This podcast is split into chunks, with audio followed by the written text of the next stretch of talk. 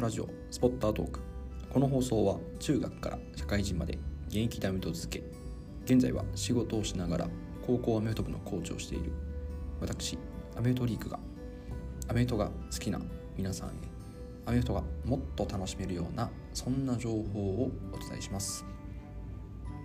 はい、えー、今回はですね、えー、日本社会人アメリカンフットボール協会のえー、規定変更について取り上げたいと思います。えー、先日2月20日に日本人社会アメリカンフットボール協会、まあ、NFA と略されますけどもその NFA があ規定のうちの登録規定の一部を変更して2024年度のシーズンから適用することを発表しましたでえ早速 SNS の X 旧 Twitter ではあのいろんな反応がありましてで、えー、見てる限りちょっと傾向的にはあまあこれ解約じゃないかというような感想を抱いた方が多くてちょっとプチ炎上的な状態となっています。でいうことで、えーまあ、ちょっと今回はあ X リーグにちょっと目線を向けまして、え今回の規定変更の内容と私なりの考えについて共有したいと思います。それでは次のチャプターからどうぞ。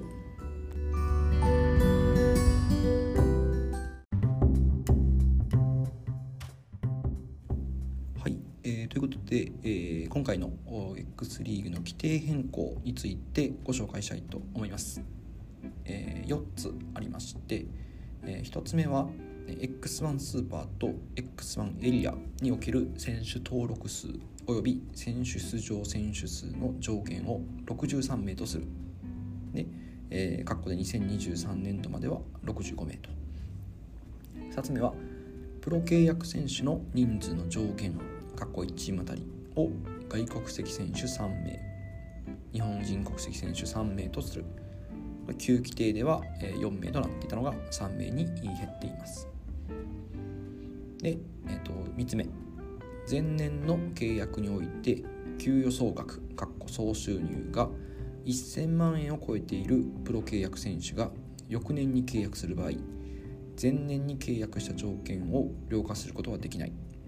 ただし成績が向上したことによりすでに締結された契約に基づく成果報酬部分の給与が増えることは妨げない、これちょっと分かりにくいんですけど、まあ、つまりは、えー、まあ1000万円を超えた選手っていうのは、まあ、それ以上、えー、給与が良くなっていくことっていうのはあないというようなあできないというようなあ変更ですね。で、えー、4つ目。外国籍選手については1在日米軍軍人または軍人ではないこと。2 NFL プロフットボール経験者ではないこと。を条件に1チーム当たり3名までを登録することができる。これはあ先ほどありましたけども旧規定では4名が3名に減っているという話ですね。で外国籍選手の内訳を書いてるということです。であと注釈でなお日本の大学を卒業した外国籍の選手は外国籍選手として登録する。ただし日本の大学を卒業した外国籍選手で2023年シーズン以前から NFA 加盟のチームに所属し NFA に登録されている選手については2025年シーズン終了時まで外国籍選手外として登録することができる。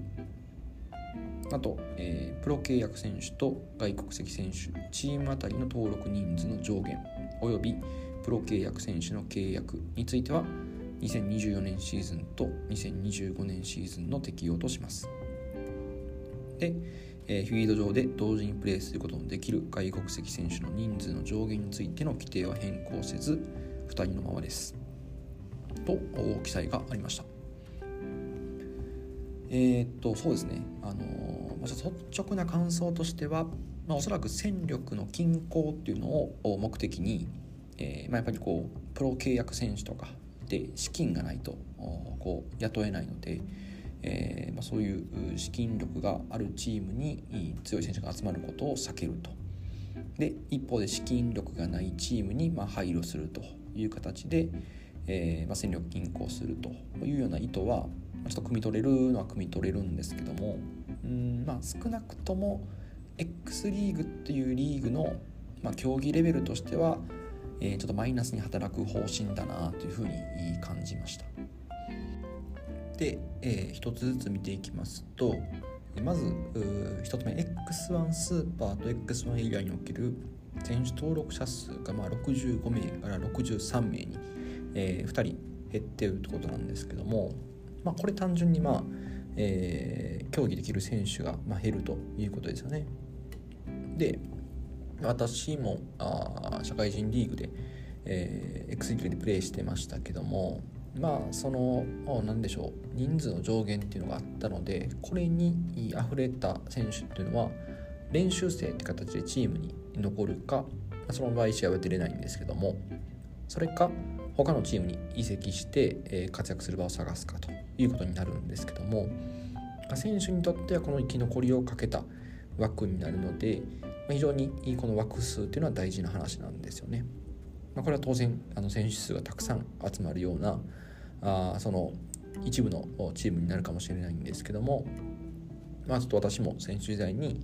そういう一緒に練習してきた仲間っていうのがカットされていくというところを、えー、ちょっと目の当たりにしてきたので、えー、ここはまあ多ければ多いほどいいなっていうことなのでこれはまあ、えー、人数が減るということですよね。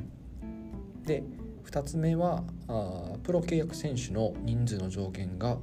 外国籍も日本人国籍も、えー、両方とも、えー、3名に減るということなんですけども、えーと、こちらに関して言うとまあシンプルに一番影響するのは外国人選手ですよね。今あこうしてる間にもまあアメリカとかアメリカに問わずなんですけども他の外国から、えーまあ、日本でプレーしたいという選手はいるかとは思うんですけども、まあ、そういう選手が活躍する、えー、枠が減るということですよね。で日本人選手の、まあ、大体99%は仕事と両立しながら、えーまあ、やってる選手なんですけどもまあプロの選手っていうのは本当に私が知ってる限りでもこう両手で数えるぐらいしか今出てこなくて、えーまあ、なかなかこう、あのー、少ない状況ですよね。で1チームあたりの上限っていうのが3人となるとプロの選手も入りたいチームに入れない他の選手との競争に負けてると入れないのでっていうことが生まれますよね。で、えー、そうなるとあのー、まあそういうことも起こるのとあとはあそうですね。単純に、え、今までやったら8人プロ選手が、え、いたのが6人になるんですよね合計で。で、えー、パフォーマンスが高い選手っていうのがフィードに、えー、存在する可能性が減るので、まあ、単純に試合のレベル競技レベルですね。あのパフォーマンス。それは単純にそのいい試合かどうかってことになってその試合自体の選手の能力っていうのは、まあ、前に比べたら下がりやすいんじゃないかなとちょっと思っちゃいます。で3つ目給与の総額が1000万円を超えた場合に翌年契約すると、まあ、それをあのそれ以上上回ることができないということなんですけども、まあ、プロの選手にとってはこの1000万円っていうのが、まあ、1個の給与の上限になっちゃうってことなんですよね。まあ、なんかこうサラリーキャップ NFL でサラリーキャップってありますけどそれのま個人単位で1000万円までですよみたいになっちゃうみたいななんかそんな印象を受けました。これ、えやっぱりプロを目指している人からするとちょっと夢のない話ですよね。まあどれだけ頑張っても1000万円が頭打ちになると。でそれが良くなっていかないっていうことですよね。で大体こういうのって、えー、結果が出ればどんどん上がっていく他のチームからも引き合いに出されるみたいなのがあると思うんですけどそういうのがちょっとない形になっちゃいますよね。で、まあ、成果報酬っていうのもちょっとよくわからないんですけども例えばその優勝すればっていうそのチーム単位なのか、えー、まあ、獲得ヤードみたいな個人単位のものなのか、うんまあ、この辺がちょっと見えないところなんですけどもどんな感じなんですかね。まあいずれにせよこれ戦力均衡化っていうのが狙いだと思うんですけどもうんまあそもそも優秀な外国人プロ選手を雇えるのってパナソニックとかオービックとか富士通みたいな、えー、と一部リーグでかつ資金力あるいはコネクションがあるチームのみで、えー、なっちゃうので、えー、まあ、ここはそういう選手の,、まあその流動法であったりとかがあ、まあ、少なくなっちゃうところですよね。そして、えー、あとはまあこれって別に外国人選手問わずなんですけど強いチームにはやっぱり人が集まってくるっていうのは今の仕組みだとそうなっちゃうので大学の強豪選手っていうのは、えー、まあ多くはパナソニック富士通といった、え、企業チームに、えま、就職っていう形で行くこともありますしクラブチーム選ぶとしても、まあ、OBIC とか IBM とか、えー、野島相模原ライズみたいなそういうチームに人が、えー、行くのでで、まあ、それも、まあね、あの就職の方がやっぱ人を集めやすかったりする部分も、えー、まああったりもするのでなんかそういうところでいくとまあこの戦力均衡っていうのは、まあ、必ずしもプロ選手だけじゃないっていうところはあるんですけども、えー、ちょっとそういうのも、えー、今回、まあ、プロの選手が減るっていうことがあ何でしょう戦力均衡化にまあつながるのはつながるんですけども本質的な部分ではちょっとまた違うかなっていうふうに思ったりしました。で4つ目の、えー、外国籍選手の話で、えーまあ、在日軍軍人もしくは NFL 選手じゃないことってあるんですけどもまあうん。これはまあね資金力がないチームへの配慮ってことで、まあ、たくさんお金を積んで NFL 選手とかあ来てはいけないっていうこと、うん、NFL 選手が来るとパワーバランス崩れちゃうってことなんですけど。これはまあ戦力均衡といえばまあ分からなくもないんですけどやっぱりこうなんでしょう話題性というか元 NFL 選手の誰々がチームへみたいなそういう広告塔としても、まあ、呼ぶことができないっていうことなのでうんなんかちょっとこうあの門戸を狭めるようなそんな動きですよね。で NFL 選手の方がやっぱりこうなんでしょう稼ぎきった人がこう多いイメージでなかなかこうお金では動かないような部分があるんじゃないかなと生き切った選手の方がもう日本が大好きで日本でプレーしたいみたいなそういう思いを持った選手っていうのは、まあ、ちょっとどれだけいるか分かんないんですけどうんなんかこうそう思ったりもするんですよね。ちょっとこう中途半端な選手の方がこうお金にこだわってえなかなかそのお金では日本に来てくれないよっていうのを思うとなんかこう NFL 選手の方がどうなんですかね。可能性としては、まあ、もちろんねプロなんであのお金こんだけのお金では来ないみたいなのはあるかもしれないですけど、うん、なんとなくそのそれまで稼ぎ切った選手じゃないとなかなか日本に来ないのかなと思ったりもしたりしましたね。うん、で、N まあ、そういうね逆に NFL 選手経験で日本でプレーしたいみたいな風に思ってくれる選手ってもしかしたら過去にいるたのか分かんないですけど、まあ、そういう選手が仮に、まあ、あのチームにいるとやっぱりこうその選手見に行こうっていうので NFL ファンを取り込むきっかけにはなりますよね。まあ、そこをちょっとこう狭めていくような動きなので、まあ、これは多分前から決まってたんでしょうけど、うん、うん、なんかそれはちょっと改めて思ったりしました。はい、以上4点で、えー、まあこれやはりこう理事会協会が考えたことっていうので、まあ、それを批判する声もあったりするんですけどあの X 上では、まあ、この理事会自体はあチームが選出して選んだメンバーで構成されているということなので、うんまあ、もちろんそのファンの目線とは違うそういうあのどうすればこう普及するかっていう目線で、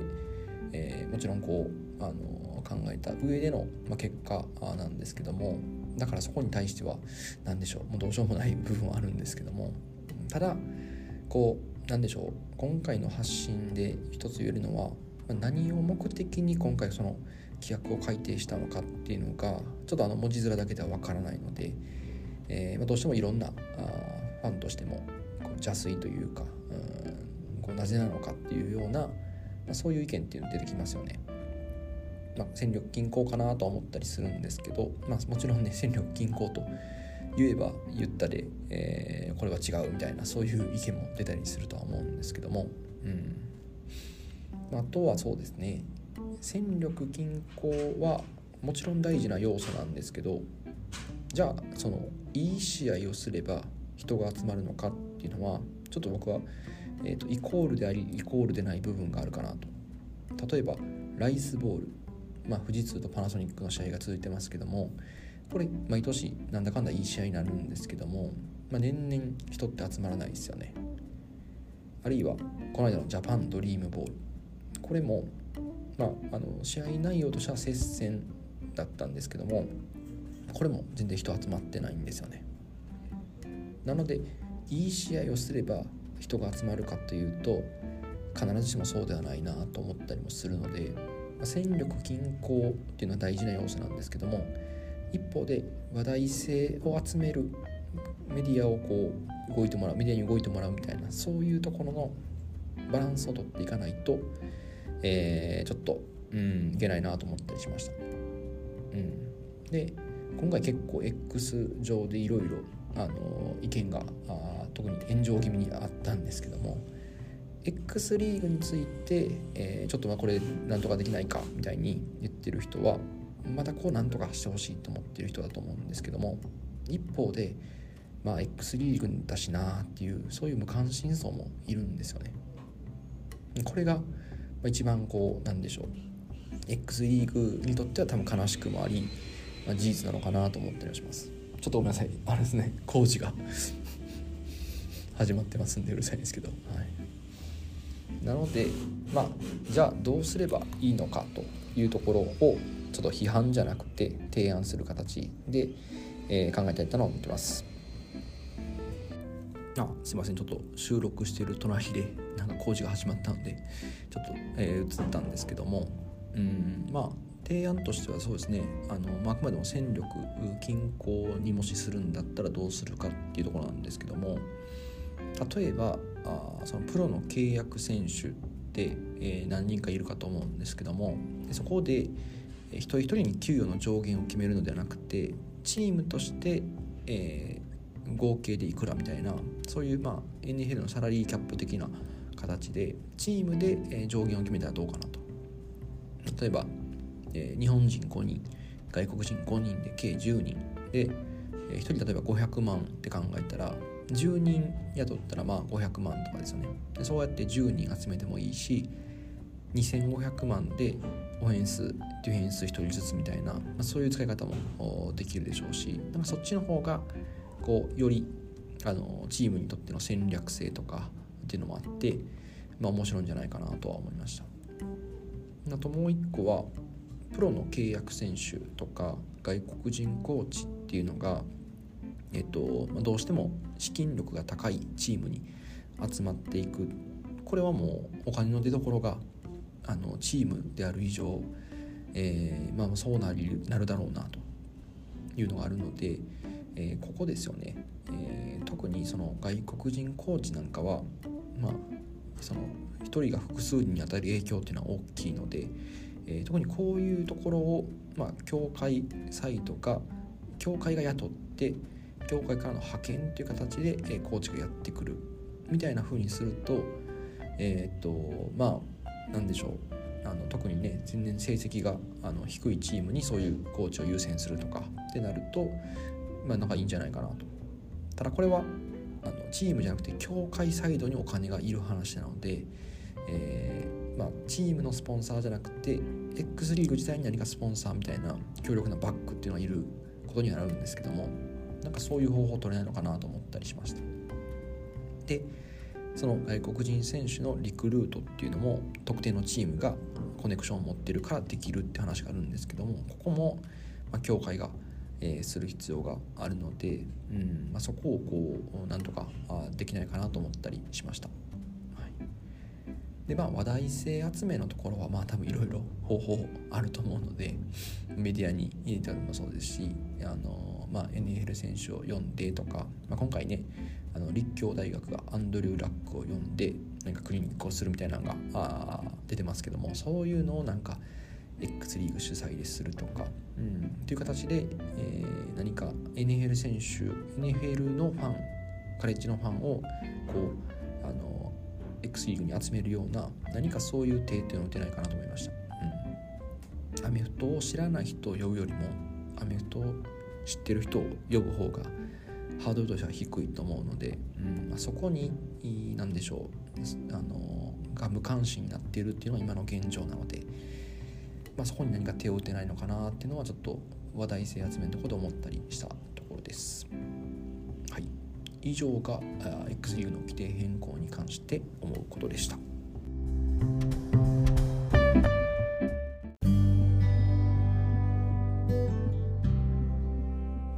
はい、いかがだったでしょうか、えー、今回は X リーグの規定変更について、えー、私なりの考えを、え、お話しさせていただきました。いやまあちょっとねあの X リーグのいろいろその協会に対して、えー、今いろんな意見があるんですけどもまあもうでも、えー、実際に考えて、えーまあ、実行をしたかしてくださってる方々の意見なので、まあもうそこに対してはもう、まあ、従わざるを得ないっていう状況なんですけどもうんまああのまあこういうできることといえばやはりこう少しでもこうあリーグがちょっと盛り上がるような、えー、何かあ告知だったりとかあそういうこと、まあ、実際に試合会場に行くとかもそうですし、えー、まあ、ちょっとね自分たちができることをやっていくしかないのかなっていうふうに今はちょっと思っております。でえーとまあ、ちょっと今回放送の、えー、いくつかのコメントっていうのもあのぜひ募集しております。えー、ぜひ皆さんの、えー、ご意見といただけたらと思っております。で、えーと、過去の特に前回の放送に関して、えー、とかいくつか、あのコメントをいただいておりますのでそちらをちょっとご紹介したいと思います。でこちらの Google フォームでいただいたコメントです。でまず1人目。えー、観戦ガイド私が欲しかった内容ですありがとうございました追加でフォーメーションの解説もお願いしますと、え、いただいております、え、コメントありがとうございます。観戦ガイドっていうのはおそらくあれですかね。あのアメフト見る人という、えー、ちょっとあのアメフト観戦初心者向けのウェブサイトっていうのをあの過去に作りまして、えーまあ、それのことですかね。あの、まあ、ぜひ、えー、結構あのいろんな方からあご意見いただいてで実際に何でしょう。あのフットボールの、まあ、ユースのチームなんかも使っていただいたりしてますのでとかまあ、えーと、部活紹介の時の、ま、保護者向けの、えー、何でしょうアメフトって何ですかみたいな そういう説明の時にも使ってもらったりとか、えー、してるので、まあ、ぜひ、えー、試合会場だけじゃなくていろんな形で、え使ってもらえたらと思います。で、えっとまあ、フォーメーションの解説ってことなので、えっと、そうですねあの私過去にこれも、えっと、ブログの方でインサイドアウトっていうブログをあ運営していて今全然更新できてないんですけど、えっと、そちらでちょっとフォーメーションの解説もちょっと少ししたことがあってオフェンスのフォーメーションだけなんですけど、えー、ちょっと確かにフォーメーションについて、えー、ちょっと掘り下げる機会っていうのはあ、まあ、欲しいなと思ってましたのでちょっとまた考えたいと思います。ありがとうございます。では、えー、2人目。いつも楽しくポッドキャストを拝聴させていただいています。ありがとうございます。できればでいいのですが BGM の音量を少し下げていただくか声の音量を少し上げていただきたいですといただいております。ありがとうございます。えっ、ー、と前回ご紹介したコメント紹介でもえっ、ー、と同じようなあのご意見いただいておりました。でそうですねあのスマートフォンで、えー、まあ、ちょっと収録している関係で、えー、ちょっと音声編集ができないっていうようなことを回答させてもらったんですけども、えーとまあ、ちょっとあの少し見直しまして前回の放送ですね106回の放送はちょっと BGM の音量を下げてるつもりなのでちょっとそれで確認いただけたらで今回の放送もちょっと BGM 下げる形で編集しますのでちょっとこれで問題がないかとかいうのだけちょっとまたご意見いただけたらと思います。はい。よろしくお願いします。はい、えー、ということですね、こんな形で、えー、ご意見、ご要望ありましたら、あ Google フォームやあ X、Twitter ですね、でもしくは Spotify のレビュー、あるいはあ YouTube 等々、皆さんのやりやすい形で、えー、コメント等いただけたら嬉しいです。えこんな感じで、えコメントいただけましたらあこういう形ご紹介したいと思いますので、えー、ぜひよろしくお願いいたします。で、えー、次回ですね。またいろいろ予定していますので、えー、お聞き逃しがないようにぜひ、えー、フォローの方お願いいたします。で今回の放送と合わせて聞いてほしいのはナンバー83のドリームジャパンボールで思うこと、えー、こちらもですねドリームボージャパンボールの、えー、開催結果とあとちょっとね参加者が少なかったということに関して少し、えー、触れていますのでちょっと今回の 話に似たようなことなんですけども、えー、ぜひお聞きくださいで、えー、今回の放送を聞いてよかったという方はえー、ぜひ、え、お手元のプラットフォームでのレビューと星5の評価をお願いいたします。え、YouTube やったらこう、あれですね、高評価ですね。で、レビューによってやっぱ改善点が見つかったりとか、あもっと放送をあの多くの方に、えー、見ていただく機会になりますので、えー、ぜひとも、えー、拡散あるいは友人へのご紹介の方をお願いいたします。それではまた次回をお楽しみに。